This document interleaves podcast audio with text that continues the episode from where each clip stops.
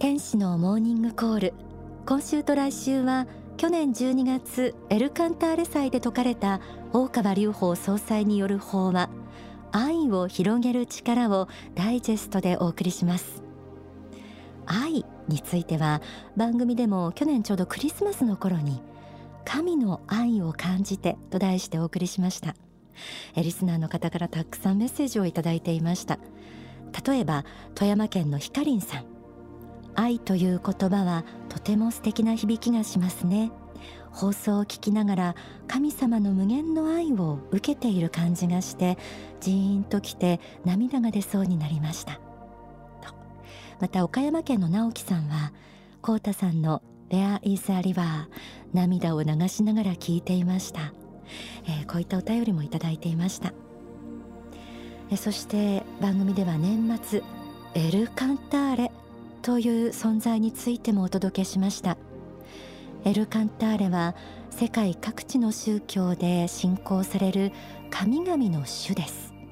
地球の神地球神です。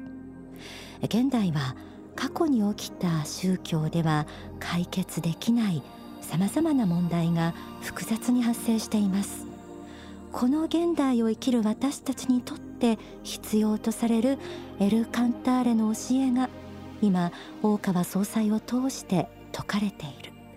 そう受け止めその教えを広げているのが幸福の科学です。この教えは心の教えや霊界の真実など普遍的な教え。また現代ならではの例えば情報社会や国際社会における正義についてとか未来科学や新時代の美の基準など多方面にわたって説かれています。で去年のエルカンターレ祭で大川総裁が取り上げたテーマが愛でした。では早速全国全世界3500カ所に同時中継された愛を広げる力前半一部抜粋ダイジェストでお聞きください。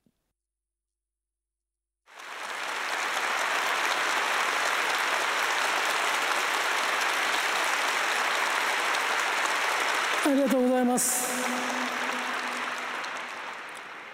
本会場にお集まりの皆様全国で衛星を見ておられる皆様それから世界100カ国で見ておられる皆様今年もエルカンターレ祭ができましたことをとても嬉しく思っております。今日はテーマとして愛を選んでみました。愛を広げる力というテーマです。この仕事を始めた時に世界の人口は50億人ぐらいでした。昔の講演を聞いてみたら私はそう言っています。今は70億人かと思えば76億人を超えたと聞いております。残念ながら全ての人の心に私の言葉を届けることはできないでいます。けれども皆様方の中には無名の菩薩たちがまだ数多くいらっしゃるでしょう。まだ無名の光の天使たちが数多く眠っていらっしゃるはずです。まだその使命に本当には気づいていない方がいらっしゃると思うんです。その人がいかなる人であるかは生まれによってではなくその行為によって判断されます。それは2500年以上前の釈尊の言葉でもあります。2000年前のイエスの成したこともほぼ同じでしょう。この世は確かに民主主義が働いていて数多くの人の思いや行動には勝てないところがございます。しかしながらだからこそ私たちの仕事は値打ちのあることであるというふうに私は考えています。今あなた方の前で説かれている教えは過去にあるあったさまざまな宗教の焼き直しやあるいは集大成ではありません。それらをはるかに超えたものなんです。なぜならばそれが始まりの方であり終わりの方であるからです。私は全てを明かします。私が全てを明かす条件はこの地上に信ずる人が増えていくことが前提となります。それであってこそ全てを明かしていくことが可能になります。あの世の世界も、まあ、最近でも亡くなられた方の霊言集も出していますしまた生きている方の守護霊霊言というものも出しています。誠に不思議なことでしょう。これについて学校で教わっていないし親が幸福の科学の信者でもなければ説明を聞いてもいないからこれをどう判断したらいいかわからない方はいっぱいいるでしょう。しかしながら皆さんは自分とは何者であるかということを今初めて歴史上明らかにされようとしているんですよ。あなた方は今そういう時に接しています。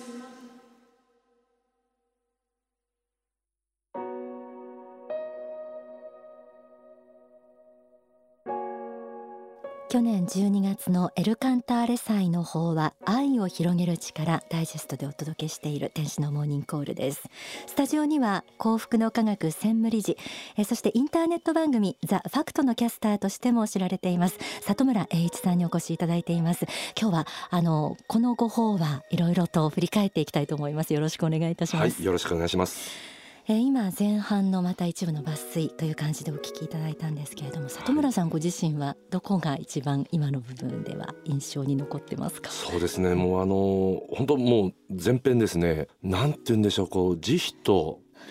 それからまあ慈愛、はい、まあこう人々の喜びを望むお心。もうとにかくそうしたですね気持ちにもずっとですねこう一貫して満たされてて、まあ、とにかくあのジーンとですね、こう魂が震え続けたみたいな、まあ、そういう感じだったんですよね。本当おっしゃる通りでしたね。うん、あの、うん、あの私の知り合いの、ええ、あのインドの方が何人か友達をお連れして、え、幕張メッセの方に来てて、でどんな感じだったなと思って聞いたらですね。大川総さんが語られた日本語の中にわからない言葉もあったんだけれども、そのバイブレーション伝わっててものすごくこう感動したってですね後であの言っておりましたんで、まあ、こういうそうにつけですね人種とか肌の色の違いとかそういうものを超えてですねやっぱりこう分かり合えるものがあるんだなっていうのをですね感じた、まあ、そういう声が書いてあったんです。で特にまあ冒頭の部分は今総裁のですね教えは過去のね焼き直しやあるいは集大成がないと、それをはるかに超えたもので始まりの方であり終わりの方であるからです、まあ、これはですねある意味で地球神エルカンターレの、まあ、宣言であると。つまりもともと地球神エルカンターレがいてその上に万象万物の発展繁栄があってその流れの中である時はブッダが法を説き、うん、ある時はイエスが愛を説き、うん。あるいは中東の地でムハンマドがやはり教えを説いたんだけれども一貫して流れているのはこの地球神エルカンターレが敷いたある意味でレールの上でいろいろな方々が法を解き、はあ、そしてまた我々のいろんな営みがあるんだと。なるほど。これがずっとこれからも続いていくんだということをですね、まあ、私は感じてあのなんていうんですかこの時間的スケールの大きさとかですね、はい、非常に感じました始まりの法であり終わりの法であるからです。これはどう解釈すべきかなと思った今のお話で、ええ。えー、リスナーの方にはヒントになるかなと思います。その私は全てを明かしますとかねそれに続けておっしゃってた。私が全てを明かす条件はこの事情に信ずる人が増えていくことが前提となるっていうのも非常にこう深く染み渡っていくように。ああじゃあ広げたいな本当にもっと広げたいなって私は思ったんです、ね、やっぱりそういうことなんですよね、あのまあ、最初時間的なスケールを言いましたけど、はい、横の広がりですよね、うん、そういうところによってもまた変わってくると、うん、つまり一人種あるいは特定の国を超えた教えなんだっていうことが大川隆法総裁そして地球神エルカンターレの教えの大きな特徴ですよね。あの冒頭の方ではこう皆様方の中には無名の菩薩たちがまだ数多くいらっしゃるでしょうっていうこの眠っている菩薩たちって誰のことだろうっていうのが、ひしひしとおのずとこう自覚を促す感じの不思議な光と力でしたねあの会場は。この現代社会においては、はい、まあ、特にメディアというものが発達してって自分は何者でもないとかあるいは劣等感があったりとかそういうことでやはり苦しんでらっしゃる方が実は思った以上に多い。だからそういう方たちにそうじゃないんだとまだまだそれはあなたの持ってるものがまだ目覚めてない。あるいは輝き始めてないというだけの話なんで、みんな一人一人にその輝く可能性があるんだよということをだから皆さんにこの話を聞いていただきたいんですということで総裁が最初にこの言葉を持ってこられたかなと思います。なるほどねなんかねもう自分は何者でもないんだと、まあ思いがちです。人生ってねもう本当にね、そう。なんだだけどそうじゃないんだと、みんな一人一人の中に偉大なる輝きが秘められているということにやはり、えー、気がついていくことが大事なんじゃないかなと思いますよね、うん、大川総裁この時代に生きているすべての人に天使や菩薩として目覚めてほしいっていうことも、えー、思いを込めていらっしゃいます、えー、そのことがわかるかもしれないえー、ご法話続けて、えー、当日の模様を抜粋でお届けします。お聞きください。だから私はあなた方に告げたい。この宇宙は本当は目に見えるものではなく目に見えないものによって出来上がっています。その目に見えないものとは何であるかと言いますとそれは霊的なる存在です。霊的なるものでさまざまなものが出来上がっております。その霊的なるものの正体本質とは何であるか。と言えばそれが愛であると私はあなた方に伝えたい。宇宙は神の愛によって作られたのです。また地球を含むさまざまな銀河系惑星系の中において生きているもの人類型や動物型植物型やさまざまな生き物がおりますけれども万象万物全てに神の愛が宿っています。あなた方が神の子であるということはあなた方の中に愛が存在しているからなんです。どの方のうちにも存在しているんです。だから今日はその愛に話を絞ってもう一段語っておきたいと思うんです。この地上において愛の教えの最も大きな間違いは愛は人から奪うものだと考えることです。しかし私たちは宗教というものに接してこの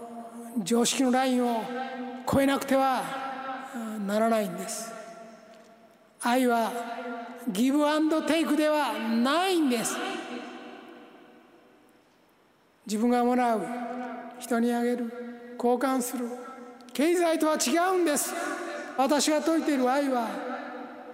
そうではありません。愛とは与えるものであるということを最初から説いています。皆様愛を人に与えることには1円もいらないんですよ。それはあなたが心の中で思いの方向性を変えるということなんです。人からもらえば幸福だと思う考え方を改めてください。自分が神よりくださった愛が宿って生きている存在であるということを知ってください。すでに与えられているんです。すべてのものはすでに与えられているんです。生きようとするんでなく自分が今生かされているんだということを知っていただきたいんです。生かされているんですよ。数多くの力によって。生かされているんです。そうした生かされている自分ということに気がつかなければ愛を与えるというところに思い至らないんですよ。生かされているから感謝の心が出てくる。生かされているから法恩の心が出てくるんです。それぞれの人の年齢も性別も職業も収入も社会的な立場もおそらく違うでしょう。しかしそれを超えて皆様方の立場で皆様方の名前でできることがあるはずです。あなた方の家庭を光で灯すこと。これは私よりもあなた方一人一人がもっと強い可能性を持っているんです。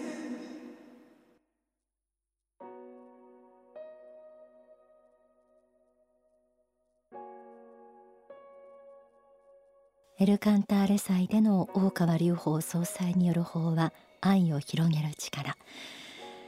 えー、今お届けした部分。少し振り返ってみたいんですけれども。うん。も